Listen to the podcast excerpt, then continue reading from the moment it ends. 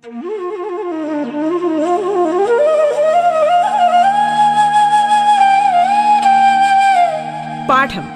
കേട്ടു പഠിക്കാൻ റേഡിയോ കേരളയിലൂടെ.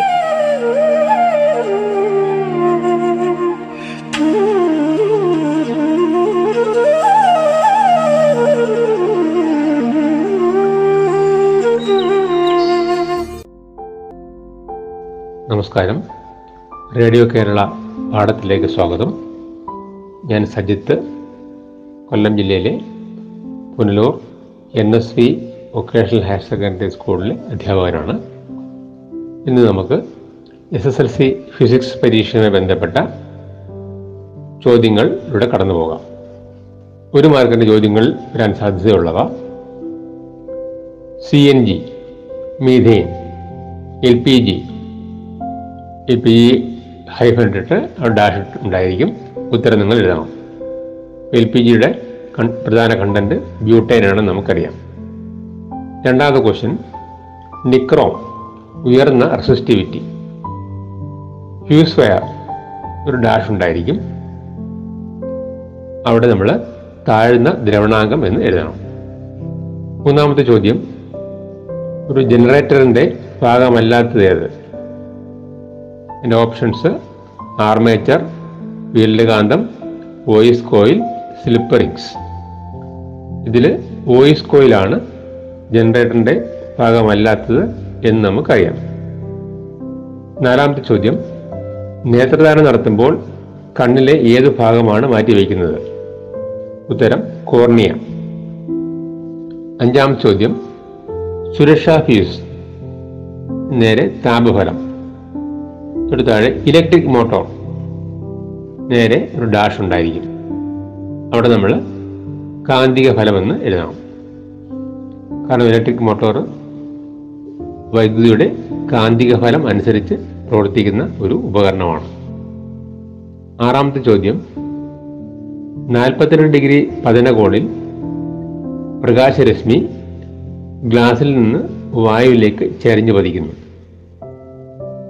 എങ്കിൽ അപവർത്തന കോൺ എത്ര? നാം പഠിച്ചിട്ടുണ്ട് ഗ്ലാസിന്റെ ക്രിട്ടിക്കൽ കോൺ നാൽപ്പത്തിരണ്ട് ഡിഗ്രിയാണ്. ഗ്ലാസിന്റെ ക്രിട്ടിക്കൽ കോൺ നാൽപ്പത്തിരണ്ട് ഡിഗ്രി ആകുമ്പോൾ അപവർത്തന കോൺ തൊണ്ണൂറ് ഡിഗ്രി ആയിരിക്കും. അതുകൊണ്ട് ഇതിന്റെ ഉത്തരം തൊണ്ണൂറ് ഡിഗ്രി എന്നാണ്. ഏഴാമത്തെ ചോദ്യം ട്രാൻസ്ഫോർമറിന്റെ പ്രവർത്തന തത്വമുണ്ട്. Mutual induction. എട്ടാമത്തെ ചോദ്യം പ്രതിരോധകങ്ങൾ താപം മൂലം ഊർജ നഷ്ടം വരുത്തുന്നു. എന്നാൽ ഊർജ നഷ്ടം വരുത്താതെ പ്രതിരോധങ്ങൾക്ക് പകരം ഉപയോഗിക്കാൻ കഴിയുന്ന മറ്റൊരു ഉപകരണം. ഉത്തരം ഇൻഡക്ടർ. ഒൻപതാം ചോദ്യം. കണ്ണിലെ പ്രശ്നവുമായി കണ്ണിലെ കാഴ്ചക്കുറവുമായി ബന്ധപ്പെട്ട് ഡോക്ടറെ സമീപിച്ചപ്പോൾ ഡോക്ടർ പ്ലസ് ടു ഡി എന്ന് കുറിപ്പ് കൊടുത്തു. ഇത് ഏത് തരം ലെൻസാണ് ഉത്തരം കോൺവെക്സ് ലെൻസ് പ്ലസ് ടു ആണെങ്കിൽ കോൺവെക്സ് ലെൻസ് മൈനസ് ആണെങ്കിൽ അത് കോൺകേവ് ലെൻസുമായിരിക്കും പത്താമത്തെ ചോദ്യം സമന്വിത പ്രകാശം ഘടകവർണങ്ങളായി മാറുന്ന പ്രതിഭാസം ഏത് പേരിൽ അറിയപ്പെടുന്നു? പ്രകീർണനം അല്ലെങ്കിൽ ഡിസ്പേഴ്സൺ ഇനി രണ്ട് മാർക്കിന്റെ ചോദ്യങ്ങളാണ്. അതിന് പതിനൊന്നാമത്തെ ചോദ്യം. ഒരു കോൺകേവ് ദർപ്പണത്തിന് മുമ്പിൽ ഇരുപത് സെന്റിമീറ്റർ അകലെ വസ്തു വച്ചപ്പോൾ ഇരുപത് സെന്റിമീറ്റർ അകലെ പ്രതിബിംബം രൂപപ്പെട്ടു. എങ്കിൽ ആ ദർപ്പണത്തിന്റെ ഫോക്കസ് ദൂരം എത്ര? ഇവിടെ ദർപ്പണത്തിന്റെ മുമ്പിൽ ഇരുപത് സെന്റിമീറ്റർ അകലെ വസ്തു വയ്ക്കുമ്പോൾ ഇരുപത് സെന്റിമീറ്റർ തന്നെ പ്രതിബിംബം കിട്ടണമെങ്കിൽ ആ വസ്തു വച്ചിരിക്കുന്നത് സി ആയിരിക്കും. വക്രത കേന്ദ്രത്തിന്റെ വക്രത ആരത്തിന്റെ പകുതിയാണ് ഫോക്കസ് ദൂരം.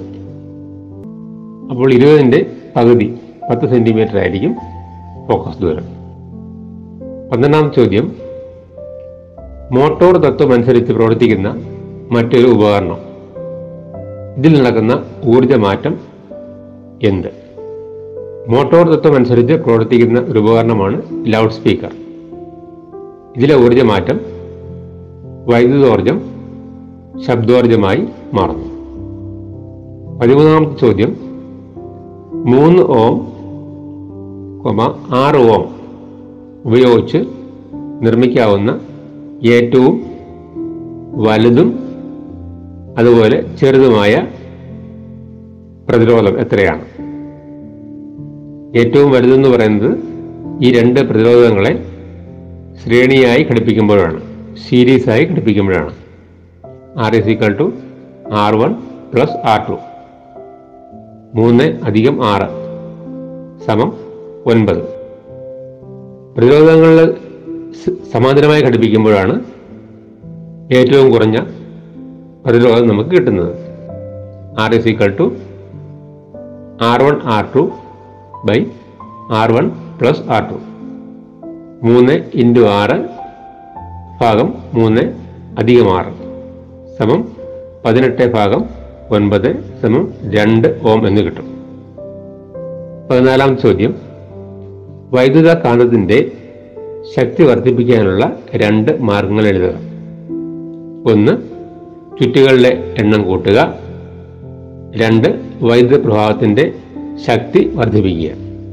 പതിനഞ്ചാമത് ചോദ്യം. വൈദ്യുതാഘാതം ഏൽക്കാതിരിക്കാനുള്ള നാല് മുൻകരുതലുകൾ എഴുതുക. ഒന്ന് നനഞ്ഞ കൈ ഉപയോഗിച്ച് വൈദ്യുത ഉപകരണങ്ങൾ സ്പർശിക്കാതിരിക്കുക. വൈദ്യുത ലൈനുകൾക്ക് സമീപം പട്ടം പറത്താതിരിക്കുക. പ്ലഗുകളും മറ്റും ഉപയോഗിക്കുമ്പോൾ നമ്മളുടെ കൈ ആ പിന്നുകളുമായി സ്പർശിക്കാതിരിക്കാൻ ശ്രദ്ധിക്കുക. ഫാനിന്റെ മുമ്പിൽ ടേബിൾ ഫാനിന്റെ മുമ്പിൽ ഇരുന്ന് മുടി ഉണക്കാതിരിക്കാനായി ശ്രദ്ധിക്കുക. ഇതിലേതെങ്കിലും നാല് മാർഗങ്ങൾ എഴുതുക.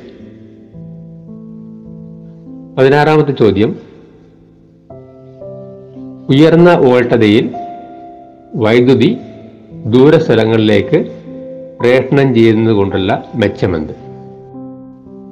വോൾട്ടത കൂടുമ്പോൾ കറണ്ട് കുറയുന്നു. വി കൂടുമ്പോൾ ഐ കുറയുന്നു. എച്ച് സമം ഐ സ്ക്വയർ ആർ ടി. അപ്പോൾ ഐ കുറയുമ്പോൾ ഉൽപ്പാദിപ്പിക്കപ്പെടുന്ന താപത്തിന്റെ അളവും കുറയുന്നു. ഇങ്ങനെ നമുക്ക് ഊർജ നഷ്ടം കുറയ്ക്കുവാനായി സാധിക്കും. പതിനേഴാമത്തെ ചോദ്യം. മഴവില്ലുണ്ടാകുന്നത് എങ്ങനെ? ജലകണികകളിൽ സൂര്യപ്രകാശത്തിന് രണ്ട് പ്രാവശ്യം അപവർത്തനവും ഒരു പ്രാവശ്യം പൂർണാന്തര പ്രതിപതനവും സംഭവിക്കുന്നതിന്റെ ഫലമായാണ് മഴവില്ല് ഉണ്ടാകുന്നത്. എട്ടാമത്തെ ചോദ്യം ഉദയാസ്തമയ സമയങ്ങളിൽ സൂര്യൻ ഓറഞ്ച് കലർന്ന ചുവപ്പ് നിറത്തിൽ കാണപ്പെടുന്നത് എന്തുകൊണ്ട്? ഉദയാസ്തമയ സമയങ്ങളിൽ സൂര്യപ്രകാശം വളരെ ദൂരം സഞ്ചരിച്ചെങ്കിൽ മാത്രമേ ഭൂമിയിൽ എത്തിച്ചേരുകയുള്ളൂ. ഈ സമയത്ത് തരംഗദൈർഘ്യം കുറഞ്ഞ കിരണങ്ങൾ വിസരണം സംഭവിച്ച് ഇല്ലാതാകുന്നു. തരംഗ ദൈർഘ്യം കൂടിയ ഓറഞ്ച് മഞ്ഞ ചുവപ്പ് തുടങ്ങിയ മാത്രമേ ഭൂമിയിൽ എത്തിച്ചേരുകയുള്ളൂ. അതിനാലാണ് ഉദയാസ്തമയ സമയങ്ങളിൽ സൂര്യനും ചുറ്റുമുള്ള ആകാശവും ചുവന്ന ഓറഞ്ച് ചുവന്ന കലർന്ന ചുവന്ന നിറത്തിൽ കാണപ്പെടുന്നത്. അടുത്തത് പത്തൊമ്പതാം ചോദ്യം. കൽക്കരിയെ അംശുക സേചനം നടത്തുമ്പോൾ കിട്ടുന്ന ഉൽപ്പന്നങ്ങൾ അതല്ല coal coal gas coal tar ammonia. ഇരുപതാമത്തെ ചോദ്യം. ഒരു ലെൻസിന്റെ ആവർത്തനം നെഗറ്റീവ് ഒന്ന് എന്നതുകൊണ്ട് അർത്ഥമാക്കുന്നതെന്ത്? ഇവിടെ വസ്തുവിന്റെ വലുപ്പവും പ്രതിബിംബത്തിന്റെ വലുപ്പവും തുല്യമായിരിക്കും. നെഗറ്റീവ് ചിഹ്നം സൂചിപ്പിക്കുന്നത് ഈ പ്രതിബിംബം യഥാർത്ഥവും തലകീഴായതും ആയിരിക്കും എന്നാണ്.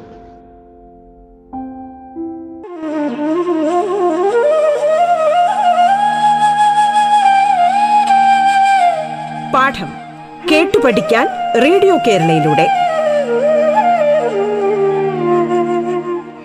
പാഠത്തിൽ ഇനി ഇടവേള.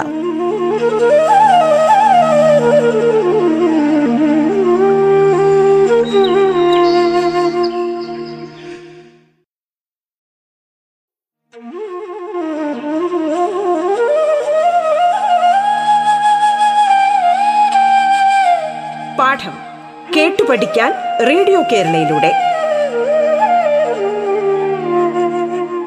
തുടർന്ന് കേൾക്കാം പാഠം.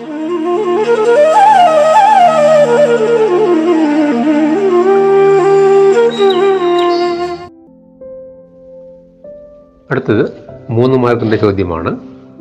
ചോദ്യം ഇതാണ് ബയോമാസ് നേരിട്ട് ഇന്ധനമായി ഉപയോഗിക്കുന്നതിന് പകരം അതിനെ ബയോ ഗ്യാസ് ആക്കി മാറ്റുകയാണ് കൂടുതൽ പ്രയോജനപ്രദം. എ. എന്താണ് ബയോമാസ് എന്നതുകൊണ്ട് അർത്ഥമാക്കുന്നത്? ബി. ബയോ ഗ്യാസിന്റെ മേന്മകൾ എന്തല്ല എയുടെ ഉത്തരം ബയോമാസ് എന്നത് സസ്യങ്ങളുടെയും ജന്തുക്കളുടെയും അവശിഷ്ടങ്ങൾ ഉണക്കി കത്തിക്കുന്നതാണ് ബയോമാസ് എന്നതുകൊണ്ട് അർത്ഥമാക്കുന്നത്.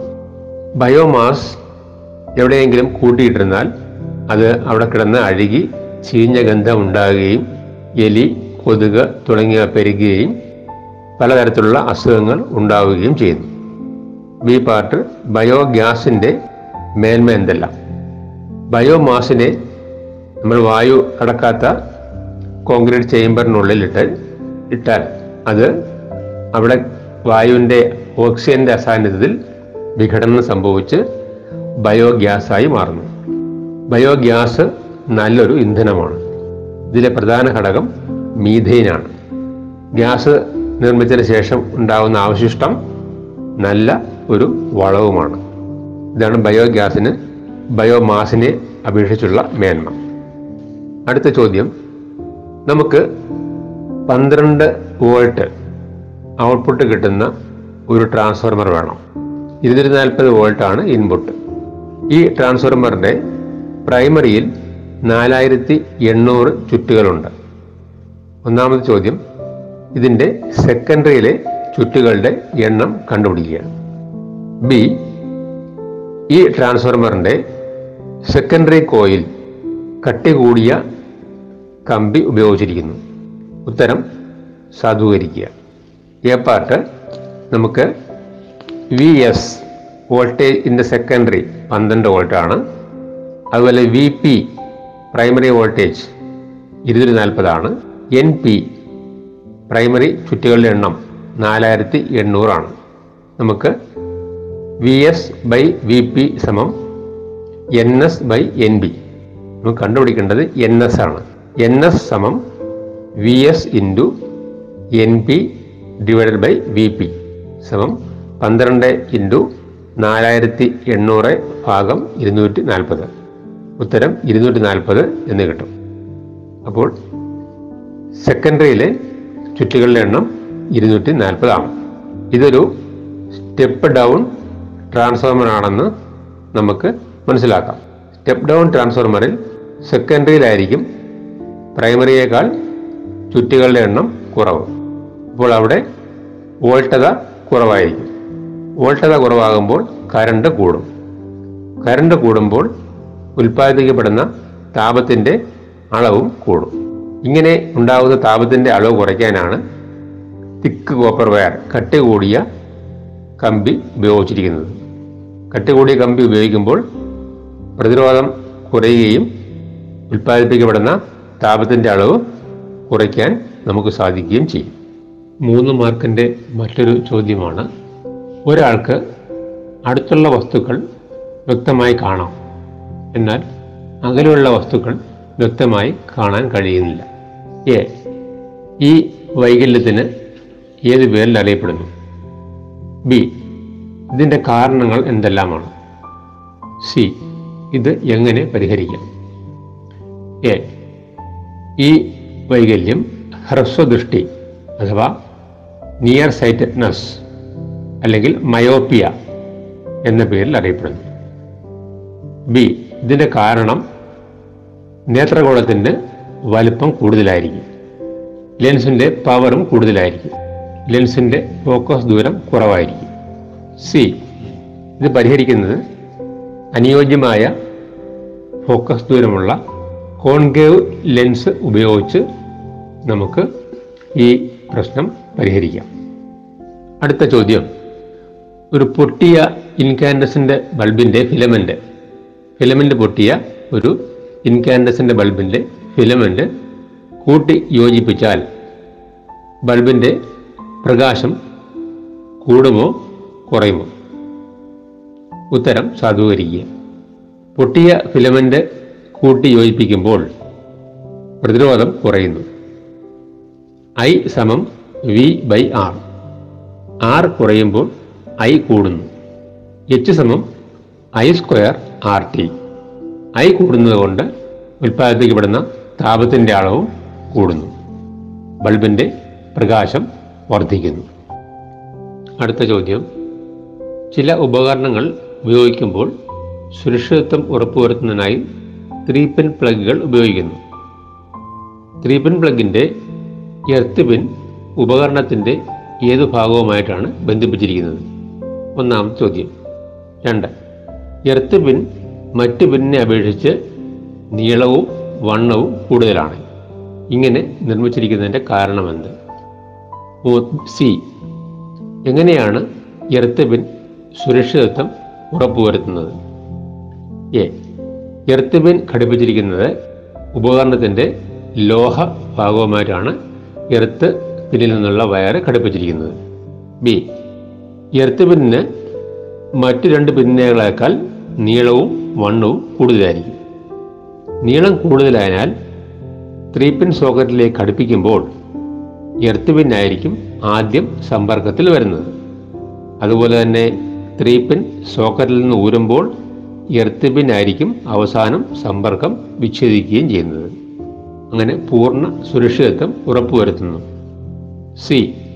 ഉപകരണത്തിന്റെ ഏതെങ്കിലും ഭാഗത്ത് ഇൻസുലേഷൻ തകരാറ് മൂലം ഉപകരണത്തിന്റെ ലോഹ ചട്ടക്കൂടിൽ വൈദ്യുതപ്രവാഹം ഉണ്ടായാൽ ഈ വൈദ്യുതി എർത്ത് പിൻവഴി ഭൂമിയിലേക്ക് ഒഴുകുന്നു. ഇങ്ങനെ അമിതമായ വൈദ്യുത പ്രവാഹം ഉണ്ടാകുമ്പോൾ ഫ്യൂസ് വയർ ചൂടാകുകയും അത് ഉരുകി സർക്യൂട്ടുമായിട്ടുള്ള സർക്യൂട്ടിലെ വൈദ്യുത ബന്ധം വേർപെടുകയും ചെയ്യുന്നു.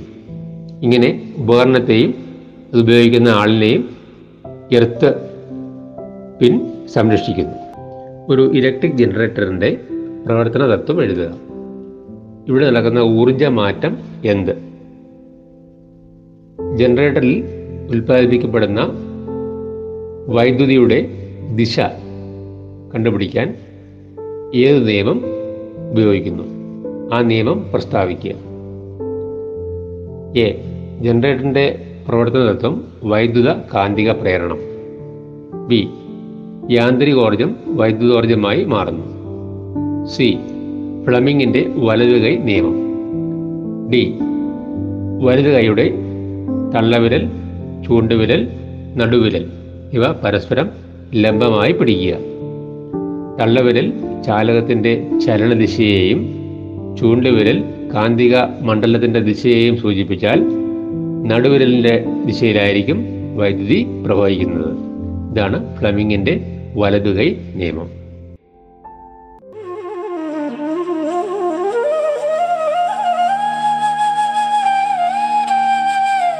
പാഠം കേട്ടു പഠിക്കാൻ റേഡിയോ കേരളയിലൂടെ. പാഠത്തിന്റെ ഇന്നത്തെ അധ്യായം പൂർണമാകുന്നു. ഇനി അടുത്ത ദിവസം കേൾക്കാം. നമസ്കാരം.